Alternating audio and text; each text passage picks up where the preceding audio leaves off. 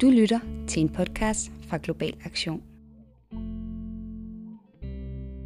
I en saharabisk flygtningelejr i det sydlige Algeriet midt i Saharas ørken bor Lutmolai. Han er barber og samler, og han bærer rundt på en gammel støvet computertaske, fuld af brudstykker af en historie, som han frygter snart vil gå tabt. Det er hans mobile museum, med gamle falmede fotografier, der fortæller Vestsaharas historie i løbet af de sidste 50 år. Det er en historie, der let drukner i både den globale nyhedsstrøm og i storpolitik, og som de færreste kender til. Men hvorfor er det sådan? Det undersøger jeg i denne her episode af podcastserien om Afrikas sidste koloni. Vestsahara har siden 1975 været besat af nabolandet Marokko. Men det er kun de færreste i Danmark, der kender til konflikten. Jeg hedder Mathilde Goldsmith Andersen. Jeg er aktivist i Global Aktion, hvor jeg forsøger at sætte Vestsahara på dagsordenen herhjemme. Men der findes også en anden historie om Vestsahara, end den jeg forsøger at fortælle. Og det er en historie, hvor Vestsahara faktisk slet ikke eksisterer, og den bliver fortalt af blandt andre den marokkanske stat og støtter af den marokkanske besættelse af netop Vestsahara. I deres version af virkeligheden er Vestsahara marokkansk, og det er der ingen tvivl om. Det er en fortælling, jeg oplever bliver fortalt med sådan en kraft og på så mange platforme, at barberen, Lutmolais mobile museum og saharaviernes historie virker forsvindende lille i forhold til det. I det her afsnit dykker jeg ned i den marokkanske propaganda og prøver at forstå, hvilken betydning den har for den historie, der bliver fortalt om konflikten. Jeg taler med Morten Nielsen fra Global Aktion og med Christian Juhl fra Enhedslisten, som begge arbejder med Vestsahara. Men først tager jeg en snak med Evgeni Golovchenko, der forsker i propaganda ved Københavns Universitet, for at blive klogere på, hvad propaganda egentlig er, og hvordan det kan bruges af forskellige stater. Det skal understreges, at Evgeni i det her interview ikke forholder sig til Vestsahara og Marokko eller konflikten specifikt. Derimod taler han ud fra sin egen research om propaganda og konflikter i mere generelle termer. Mit navn er Evgeni, og jeg er postdoc på Institut for Statskundskab. Og øh, jeg har blandt andet også før det skrevet en Ph.D. om desinformation på sociale medier, særligt konteksten af krig.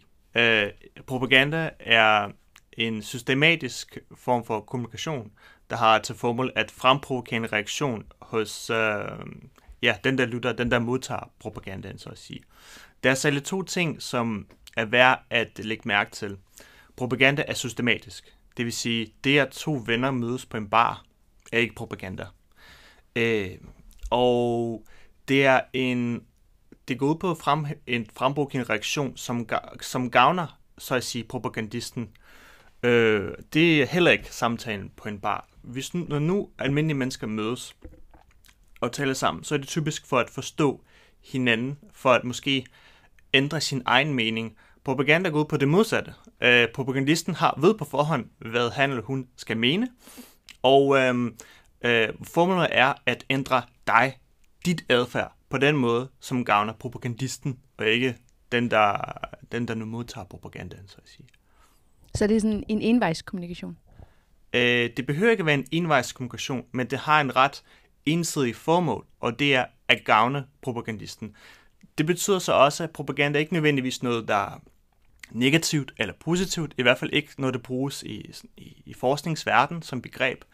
Det, det bruges også i liberale demokratier, såvel som øh, diktatur. Det behøver ikke at være usandt. Der er noget, der hedder hvid propaganda, som er øh, sandfærdig kommunikation, hvor vi kender afsenderen, men der går stadig ud på at fremhæve eller fremhæve propagandistens interesser.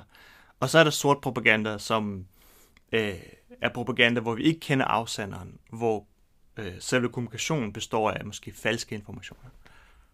Og så er der et spørgsmål, vi har skrevet til, som måske egentlig er et ret stort spørgsmål. Hvad for en fordel det har for de stridende parter i f.eks. en krig, at kunne dominere fortællingen om den konflikt, de er en del af? Kan det ligesom sætte dem i stand til at sætte en dagsorden for, hvad der er op og ned, og hvad der er rigtigt og forkert? Øh, det kan hjælpe øh, for eksempel stater på flere forskellige niveauer. Altså for det første, det at kunne dominere en, en, en informationsflow kan hjælpe dig militært på jorden. Men det kan også bruges internationalt. Altså vi lever jo i en tid, hvor øh, særligt hvis du er ikke verdens mest magtfulde land, så er det vigtigt at have øh, medhold internationalt fra større lande og øh, udlandske befolkninger. Så det er klart, at her det kan, det kan spille en rolle. Evgeni fortæller, at stater kan drage fordel af at kontrollere informationsstrømmene om den konflikt, det indgår i. Det kan sikre dem større opbakning både internationalt og hos deres egen befolkning. Og på den måde så kan staten undgå konkurrerende opfattelser fra andre sider, og dermed hele den her kritiske diskussion af, hvorvidt konflikten er det værd at indgå i eller ej. Det han siger får mig til at tænke på mit eget møde med den marokkanske fortælling om konflikten i Vestsahara. Når vi i Global Aktion holder et arrangement omkring Vestsahara, det kan være sådan noget som en konference, en filmvisning eller en demonstration, så kommer der ofte en større eller mindre gruppe, som støtter den marokkanske stats krav på Vesterhav. De forsøger for eksempel at overdøve vores demonstrationer med fædrelandssange og højtaleranlæg, og har tit en masse dokumenter med, som de mener beviser, at der ikke er noget, der hedder Vestsahara, men at hele området er marokkansk. Det har altid undret mig, hvorfor de gider bruge deres tid på sådan nogen som os. Og jeg er egentlig ret nysgerrig på, hvad det er, der får denne her gruppe af marokkanske støtter i Danmark til at møde op igen og igen og gentage den samme fortælling, som den marokkanske stat også fortæller. Jeg spørger Evgeni om, hvad en stat egentlig får ud af at dominere en fortælling over for dens egen befolkning. Altså i forhold til at dominere fortælling i ens eget land, øh, når vi taler om autoritære eller semi-autoritære eller hybride regimer, der er et sted mellem, øh, imellem liberale demokratier og autoritære stater, så vil staten typisk have øh, meget mere kontrol over medierne. Det vil være meget nemmere at skabe en mere øh, sammenhængende fortælling om, om krigen. Og, og det, det er jo klart en metode, som er svær at bruge, når man kommunikerer med øh, befolkningen udlandet, for de er, jo, de er jo ligesom udsat for rigtig mange forskellige øh, nyhedskanaler, som ikke nødvendigvis styret af, af dig, hvis du er den stat. Øhm, og det, som sådan nogle her kampagne typisk bruges til, ikke altid med typisk, i forhold til at ramme det indrigspolitiske, så jeg siger, altså, øh, befolkningen derhjemme, det er at prøve at legitimere selvfølgelig ens egen krigsindsats, eller legitimere ens, ens egen politik meget klart. Altså, det skal jo, det skal sige, det skal sjældent, at en stat har 100% monopol øh, på, hvad det er, der fortælles om konflikten. Men lad os bare sige, at vi har en stat, som, som har monopol inden for sin egen territoriale grænser. Lad os bare sige, at vi har et land, hvor de fleste ser tv, og de fleste tv-kanaler er kontrolleret af, af regeringen på en eller anden måde. Øh, altså, det, det er klart, det kan, det kan gøre det meget nemmere at legitimere konflikten over for sin egen befolkning. Det gør meget nemmere at øh, rekruttere folk ind i for eksempel ens egen krigsindsats. Øh, men det gør måske også gør, at landet bliver mere, skal vi sige, mere villig til at indgå ind i langsigtede konflikter i krige, som var i flere, flere år.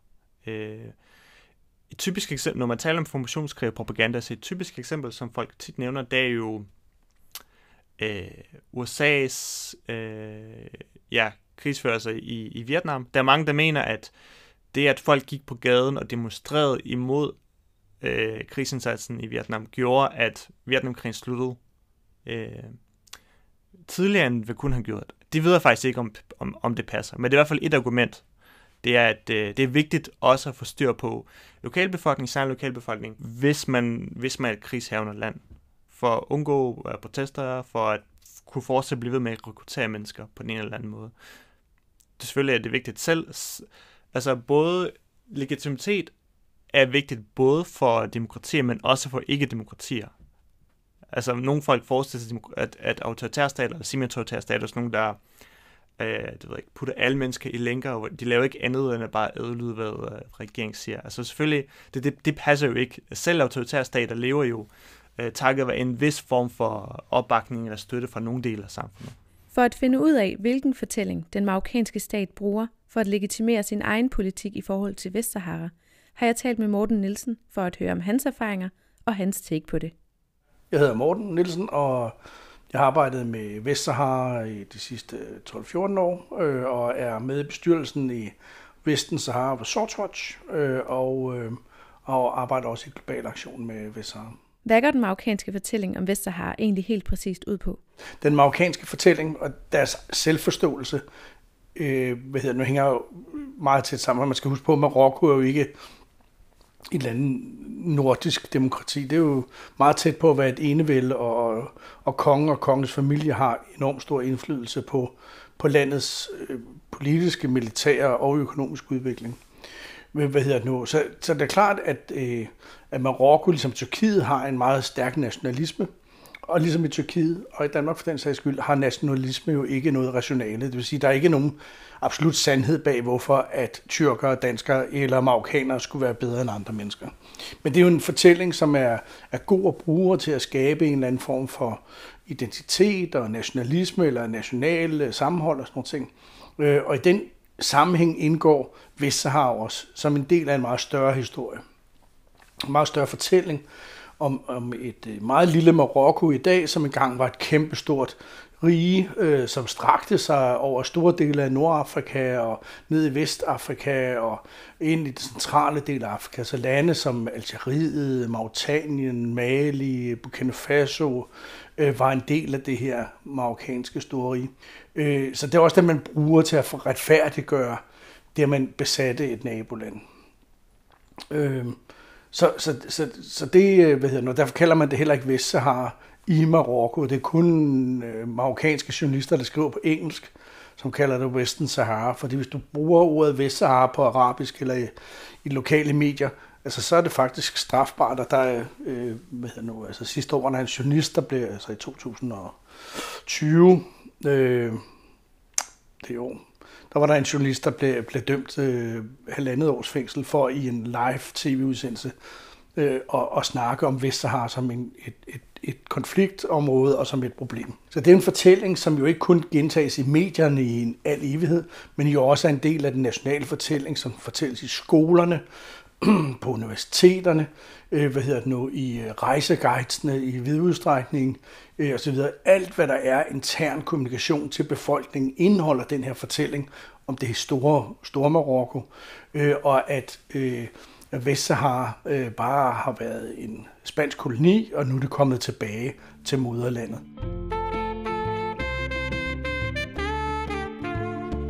Der er altså en temmelig stærk national fortælling indad til, rettet mod den marokkanske befolkning. Det er en fortælling, hvor man kan sige, at Vestsahara, både som geografisk område og som idé, hele tiden udviskes. Rent sprogligt i hvert fald. Så er der så den lidt større historie, som fortælles udad til, til de venner, man har rundt omkring i verden. Og det er historien om den kolde krig, hvor du på den ene side havde Algeriet, der var allieret med Sovjetunionen, og på den anden side havde Marokko, der var allieret med demokratierne i Europa og USA.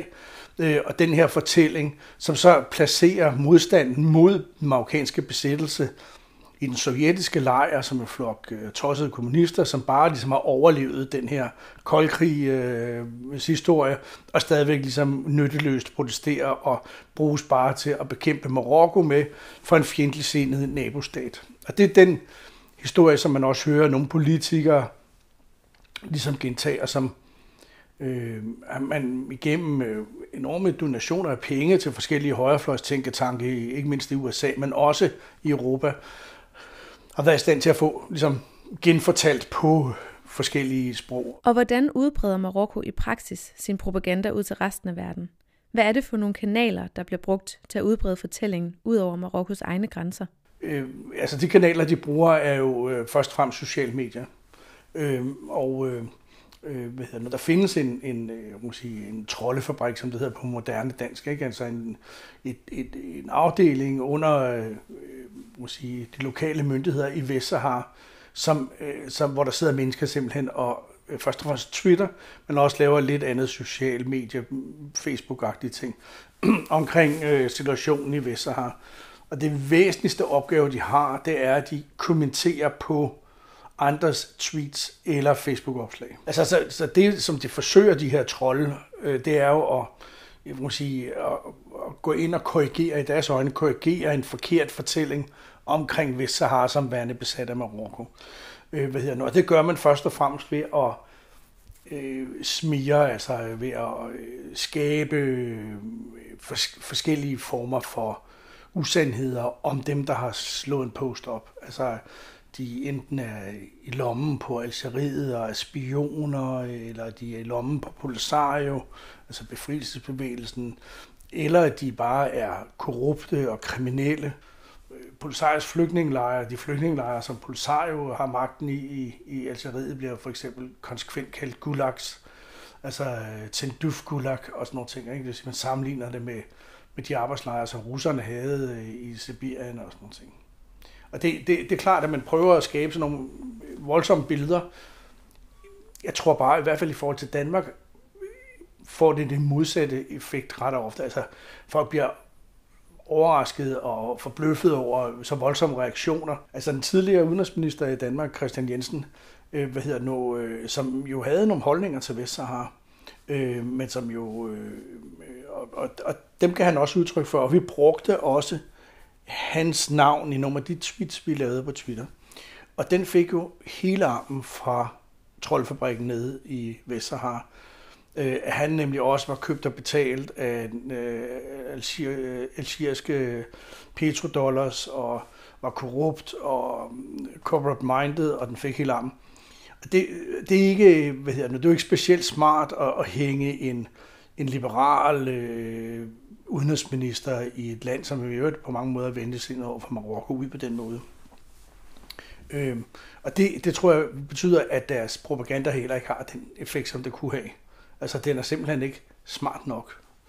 Øh, og, og, øh, hvad hedder nu, øh, øh, og selv ens venner øh, kan man skille ud på. Jeg besluttede mig for selv at prøve Mortens påstand af. Jeg oprettede en bruger på Twitter, hvor jeg postede End the brutal Moroccan occupation of Western Sahara. Hashtag Free Western Sahara. Hashtag Human Rights Watch. Og så tilføjede jeg en sahravisk emoji-flag. Et par minutter efter blev det retweetet med følgende kommentar. Another fake account among thousands of fake accounts by Algerian diplomats and agents to say what United Nations never said. Morocco is occupying Western Sahara territory. This so Algerian rhetoric is really becoming boring.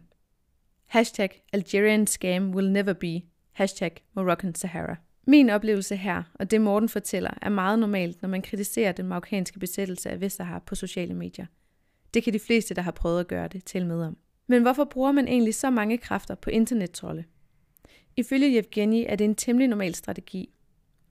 Blandt andet internettrolle bidrager nemlig til at sløre, hvem afsenderen af et bestemt politisk budskab er, og dermed virker det til, at der er bredere opbakning til politisk budskab i befolkningen, end der måske egentlig er.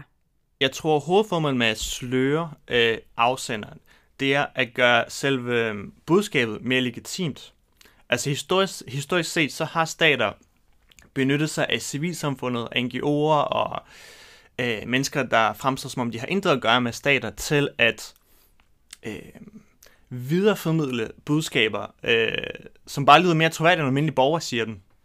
Og det er et af, et af formålene med, med at sløre afsenderen, gøre budskabet mere øh, troværdigt. I, I den digitale tidsalder, for at bruge et fancy begreb, øh, så, så ser vi tit i forhold til brug af falske profiler, øh, for eksempel automatiserede bots, altså automatiserede profiler, som vi kalder for bots. Øh, det er klart, budskabet er meget mere troværdigt, hvis det fremstår som om det kommer fra en rigtig person versus en efterretningstjeneste eller en statskontrolleret medie. Og øh, ja, det ser vi meget tit. Øh, sløring af afsenderen gennem falske profiler i dag, og det, det, det, det er noget, der bruges af mange stater i mange forskellige kontekster, og også ikke statslige aktører. Sådan som ordet trolde, internettrolde, i dag bruges, øh, det henviser både til af almindelige mennesker, som fremprovokerer en eller anden meget øh, stærk reaktion for, for, for, for folk for sjov. Og det bruges også til at sige noget om øh, falske profiler, der er organiseret, hvor der er måske en stat, der står bag. Øh, øh, for for eksempel for at fremme en bestemt politisk kampagne. Men det, der kendetegner en, en, en, en øh, så at sige, online trold i begge eksempler, er, at det er en rigtig person, der stører en profil. Den slags aktør, som vi også ser i dag, i forhold til sløring af, øh, af afstand, er bots, som er helt automatiseret. Det vil sige, at der er ikke nogen person, der, der kontrollerer enkelte øh, øh, profil direkte. Det er et stykke software, som kontrollerer tusindvis af profiler. Sådan så, når du for eksempel ser en eller anden liker øh, en, en artikel på Facebook, det kan sagtens være, at der er 1000 personer, der har liket den her øh, artikel, og den er super spændende, men det kan også være, at der er 1000 falske profiler, der bliver liket et stykke software. Begge former for online propaganda er super billige at fremstille. Det kan måske lyde lidt sci-fi-agtigt, at det er bots, eller sådan, kan man sige, slags robotter online, øh, som, som prøver på at forfalske popularitet til at få noget til at fremstå meget mere populært. Men det er faktisk relativt nemt at lave. Det er en ret billig teknologi, øh, der benyttes øh, ret hyppigt online i rigtig mange kontekster, også i politik og i krig.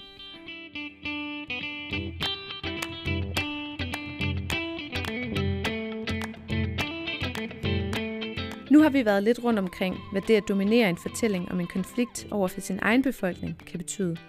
Og vi har fået et indtryk af, hvordan en informationskrig kan foregå på sociale medier. Men hvad betyder det i den offline-verden i Danmark? Der må være en grund til, at Morten og jeg, og sikkert også en masse andre, oplever en meget stor ivrighed for at dominere fortællingen fra marokkansk side, selv herhjemme i lille Danmark. Det er jo ikke kun marokkanere i selve Marokko, der tror på det her narrativ. Det er jo også marokkanere, der bor for eksempel i Danmark. Morten fortæller, at det egentlig er en relativt lille, men meget aktiv gruppe, der støtter Marokkos krav på Vestsahara i Danmark, og som møder op til alle de arrangementer, der handler om Vestsahara. Men det er ikke kun støtter i Danmark, der engang imellem dukker op, fortæller han. I det Morten siger nu, refererer han til noget, der hedder Korkas. Det er navnet på det marokkanske royale rådgivende råd for Sahara, som er udpeget af den marokkanske konge. Ifølge rådets egen hjemmeside består det i øjeblikket af 139 medlemmer, og dets primære opgave er at forsvare den nationale integritet og den nationale enhed. Det vil sige, at rådet skal være en spydspids og en aktiv spiller i forhold til at sikre, at Vestsahara skal indlemmes i Marokko. Og ifølge Morten spiller organisationer som Korkas også en rolle i andre lande rundt omkring. Men en anden vigtig ting i forhold til propaganda, som Korkas har, det er, at de øh, også bliver sendt rundt omkring i verden, og ligesom på vegne af Vestsahara, og skal fortælle til offentlige møder. Og det betyder for eksempel, at hvis jeg for eksempel skal holde oplæg for nogle universitetsstuderende, så vil den lokale marokkanske ambassade meget hurtigt tilbyde, at en øh, akademiker fra Vestsahara vil kunne deltage i mødet på onsdag. Og så flyver de en ind fra Kokos, som så kommer med et, øh, et oplæg, som, øh, hvad hedder det nu, øh, som er lavet af Kokos, øh, og, som, og han, han vil så repræsentere dem. Så de prøver at få Kokos til at blive en officiel repræsentant, som internationalt set skal være, øh, som repræsenterer øh, de mennesker, der bor i Vestsahara. Og, og der bruger de så vores møder til ligesom at prøve at snige de her repræsentanter ind. Det er ikke kun Morten, mig eller for den sags skyld Christian Jensen, der har oplevet stærke reaktioner på vores offentlige udtalelser om Vestsahara. Det har Christian Juhl også. Christian er udviklingsordfører for Enhedslisten, og siden han kom i Folketinget i 2011, har han arbejdet fokuseret med konflikten i Vestsahara og besøgt både flygtningelejrene i Algeriet og de besatte områder. Herhjemme udtaler han sig som en af de få politikere åbent om konflikten, og lægger ikke skjul på, at han mener, at saharavierne har ret til selvbestemmelse, og at det internationale samfund, FN og EU, må leve op til deres ansvar. Som du selv siger, så er du ret sådan outspoken i forhold til Vestsahara og er klar i mailet om, hvor omkring hmm. din solidaritet ligger. Hvad er det for nogle reaktioner, du oplever, når du udtaler dig? Jamen, øh, især fra marokkanske kilder. I starten, der, der blev jeg inviteret og kunne næsten selv bestemme, hvad jeg ville. Og så skulle de nok vise mig rundt. Og vi blev inviteret på middag og fik tilbud igen og igen. Indtil jeg begyndte at skrive om øh, Vestsahara. Så var der lige pludselig sådan, at de, øh, hvad hedder det, skrev negativt om mig i øh, forskellige tidsskrifter. Der er en række, der kalder sig fredsorganisationer, eller menneskerettighedsorganisationer, som er proforma organisationer, skabt af mennesker tæt på ambassaden. De er meget aktive. Og øh, jeg vil gætte på, at de også bliver finansieret delvis af Marokko til de aktiviteter, de laver, til at kunne være til stede, og til at have den energi, der gør, at man gider at gå ned til et møde, hvor der sidder 40 mennesker og diskuterer Vestsahara. Fordi det skal der en vis energi til. Jeg, jeg har oplevet en situation, hvor de skrev en artikel om det, hvor de skrev, at jeg var helt galt avanceret. Øh, det er sådan set det eneste. Jeg er ikke blevet chikaneret. Jeg har deltaget i møder, hvor det har været hammerne irriterende, at nogen, som påstod, de var, var saharavier, men så viste det sig, at de kom fra kredsen omkring ambassaden, og de var nærmest ved at destruere møderne, ved at råbe op og insistere på, at de vil have ordet uden for talerlisten og sådan ting. Det har der været nogen af. Jeg synes ikke, det er så galt mere, men det var en periode, hvor det var virkelig ubehageligt, at det også er sådan systematisk chikane af møder omkring Vestsahara. Christian bringer det selv lidt på banen her, når han nævner den marokkanske ambassade. Men jeg spurgte også Evgeni ind til, hvilken rolle diplomati egentlig spiller sådan mere generelt, og hvordan diplomatiske relationer kan være et redskab til at styrke sin version af virkeligheden. Kan man ligesom også sige, at diplomatiske relationer også indgår i sådan en form for informationskrig? Absolut. Altså, diplomatiske relationer kan spille en vigtig rolle på flere niveauer. For det første, diplomatiske relationer kan øh, være med til at skabe medvilje eller modvilje i både hos øh, andre stater, men også deres befolkninger. Altså særligt i demokrati er det super vigtigt at have en godt relation til befolkning, fordi befolkningen i demokratisk stat kan være med til at påvirke udenrigspolitikken mod, øh, mod, mod, mod de lande, der er involveret i krigszonen. Øh, og moderne diplomati går ikke heller ikke ud på kun at at det er mænd i jakkesæt, som drikker te i et øh, eller andet skjult lokale. Det moderne diplomati går også ud på at etablere gode relationer til andre befolkninger, almindelige borgere, af netop af de grunde, vi nævnte før. Altså at øh, almindelige borgere også kan påvirke udenrigspolitikken og måske endda støtte nogle dele af den her konflikt. Ifølge Christian Juhl lykkedes det marokkanske diplomati egentlig meget godt med at styre fortællingen om konflikten i Vestsahara. Alene det, at vi hele tiden skal, når jeg siger, at øh, det er en besættelse, så siger de, nej, det er det ikke. Vi passer bare på området, og det er en del af Marokko, indtil vi finder ud af, fordi det er disputed area. Altså, det er et område, der er til debat. Og dermed mener marokkanerne, eller prøver de at få det til at fremstå som, det kan lige så godt være, at det er sådan her, som det er nu, at det er os, der skal lede den del af det, og det kan være en del af Marokko. Og den historie vil de gerne have, at det er FN's officielle historie. Ambassadøren har været dygtig til, også i, i medierne, og udtale sig, så det ser ud som om, at det er faktisk rigtig godt for saharavierne, det som Marokko gør. Og de sørger, at de sørger også for, altså jeg kan huske et stort interview, der var, jeg tror det var politikken, hvor hun siger, at de sørger også for, at FN's menneskerettighedserklæring og alle regler omkring sådan nogle ting, de bliver overholdt, og at de der også gerne vil have en afstemning, og hvad hun kan finde på at sige. Det er alt sammen det der, det er den måde, de arbejder på. Og det gør, at folk de så siger, Nå, hvor er konflikten henne? Marokko ligesom lykkes med sin indsats i forhold til at, at skabe deres version af fortællingen som den eneste rigtige, og, og hvad er det så for en fortælling, de lykkes med at skabe? i, det sådan, i den brede offentlighed, kan man sige. Jeg synes i den grad, det lykkes Marokko at fortælle den vision, der gavner Marokko. Og den handler om, at der er ikke et stort problem. Øh, det er faktisk rigtig godt, at Marokko sørger for, at nogle af saharavierne har arbejdet i, i deres eget område, som er en del af Marokko, og det faktisk er godt for saharavierne, at Marokko tager vare på øh, øh, situationen, og dermed hjælper et underudviklet befolkning op. Det er jo det billede, de gerne vil, vil, vil give. Og det lykkedes for dem langt hen ad vejen. Og der, hvor det ikke lykkedes for dem at give den rene historie, der lykkedes det for dem at så tvivl om, om der findes et ordentligt FN-grundlag, og om, og om altså, og, og tilsløre, at der faktisk er klare meldinger om, at man har ret til en afstemning blandt saharavierne, om man vil være selvstændig, om man vil være have selvstyre, eller om man vil være en del af Marokko. Det er jo den afgørende afstemning, som skal afgøre det her, den her konflikt. Som led i det diplomatiske arbejde bliver den grønne march hvert år den 6. november fejret i den marokkanske ambassade i Hellerup. Den grønne march bliver af Polisario kaldt den store katastrofe og markerer dagen, hvor Marokko invaderede Vestsahara tilbage i 1975. Spørger man Marokko, er marchen et symbol på sammenholdet mellem Marokko og de såkaldte sydlige provinser – altså Vestsahara, hvilket siger en hel del om forskellen på de to fortællinger. Ofte bliver Folketingets politikere inviteret for at deltage i fejringen og markere den glædelige hændelse. Men Christian bliver ikke længere inviteret. Samlet set synes jeg, at både Mortens og Christians historier giver et indtryk af, hvilke metoder den marokkanske stat bruger for at styrke sin politiske legitimitet og sit krav på Vestsaharas territorium. Og også at de metoder både foregår i Marokko, på sociale medier og i Danmark. Men hvad skal der egentlig til for, at propaganda virker, spurgte jeg Evgeni om. Det er super svært at ændre folks øh, vælgeradfærd gennem politisk kommunikation. Det er muligt, men det er super svært, og du skal virkelig producere rigtig meget indhold. Men vi ved mindre om, hvordan sådan nogle profiler, øh, for eksempel bots, påvirker folks holdninger til noget, de ikke ved så meget om. Det kunne for eksempel være en konflikt øh, i Mellemøsten, eller i Afrika, eller Asien. Øh, det ved vi simpelthen ikke ret meget om.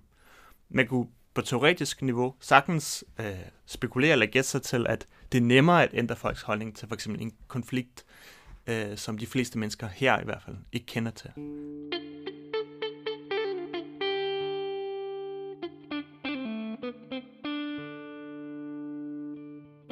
Vi har taget dyk ned i propagandaens verden, og vi har forsøgt at kortlægge, hvordan en fortælling om en konflikt kan styres på flere forskellige måder. Men hvad betyder de marokkanske propagandastrategier for, hvordan situationen ser ud omkring Vestsahara lige nu? Og spiller den overhovedet nogen rolle i forhold til, at der kan findes en fredelig løsning på konflikten? Og der er vi jo som aktive rundt omkring, hvor vi nu er aktive hen, ikke dygtige nok til at skabe den brede aktivitet og opbakning til Saharavierne, som bør være vores vigtigste aktivitet i den her sammenhæng. Hvad betyder det for den afgørelse eller afstemning, at der ikke rigtig er så mange, der kender til Saharaviernes version af historien, men mere den marokkanske version? Det betyder, at den folkelige aktivitet, den politiske debat, de beslutninger i Folketinget og andre parlamenter i Europa, de bliver trukket i langdrag, og de er ikke stærke nok til at skabe en forandring. Og det er derfor, vi har set så mange år, hvor næste generation nu er ved også at blive gamle øh, i øh, blandt saharavierne, at, at der ikke er kommet en løsning. Det er den største ulempe, og derfor er vi nødt til at styrke vores arbejde, både udenrigsparlamentarisk, det vil sige solidaritetsarbejde, samarbejde mellem solidaritetsgrupper i Europa skal være stærkere, og så skal politikere i alle parlamenter hjælpe hinanden med at rejse de her spørgsmål. Hvis vi gjorde det samlet, og, det, og, og, og gjorde det systematisk nok, så er der ingen tvivl om, at vi også kan skabe en meget, meget større fokus på øh, den her konflikt. Så det er vores vigtigste opgave. Der er ligesom en masse marokkanske ressourcer, der bliver postet i både øh, den her nationale fortælling indad til, og også udad til, til andre lande og andre landes, øh, hvad siger man, øh, udenrigspolitikere osv. Øhm, men hvad betyder det helt konkret? Hvad, hvad sker der så med historien om Vestsahara? Hvad med Saharaviernes version af virkeligheden, kan man sige? Ja, den, den forsvinder jo lidt, og det, i den her sammenhæng forsvinder den jo en del, fordi at de jo ikke har de samme kanaler. Øh, Saharavierne har jo ikke en, en national regering, der er anerkendt for eksempel af Danmark. Marokko er anerkendt. Der er en ambassade, som kan ligesom åbne døre, invitere øh, minister og delegationer til Danmark og sådan nogle ting.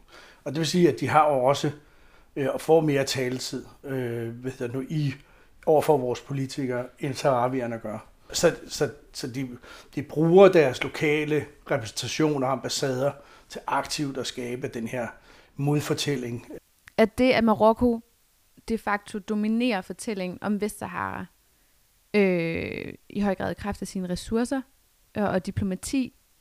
Øh, tror du, det har nogen indvirkning på, hvad der sådan rent storpolitisk, internet, altså sådan, hvad der rent politisk sker på den internationale scene, eller er de folk, der faktisk skal, tid, skal sidde sådan i, i FN's Sikkerhedsråd og alle de her steder, er de ligesom klar over, har de et nuanceret blik af, af konflikten, som ikke kun er præget af den marokkanske fortælling?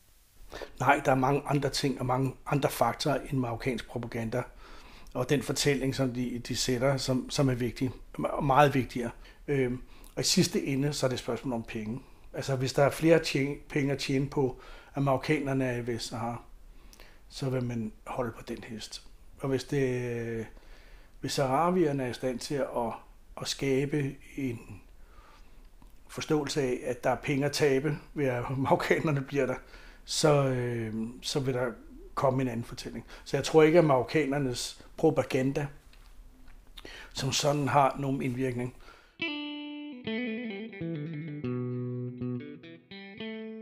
For mig har det her afsnit egentlig ledt til flere spørgsmål end konklusioner.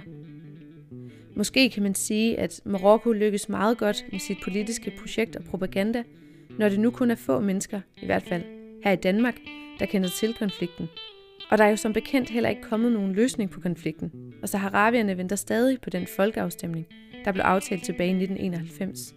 Så hvis Marokko ønsker at bevare status quo, så må man sige, at det lykkes godt. Men man kan også stille spørgsmålstegn ved, om det er propagandaens fortjeneste, at situationen ser ud, som den gør i dag. Det kan jeg ikke helt blive klog på. Det Morten siger her til sidst, er måske et meget godt sted at slutte. For selvom konflikten uden tvivl er kendetegnet ved en kamp om definitionen af, hvorvidt Vestsahara er marokkansk eller ej, så pointerer Morten alligevel noget her. Noget, der måske kan trumfe det hele. Og det er de økonomiske og sikkerhedspolitiske interesser.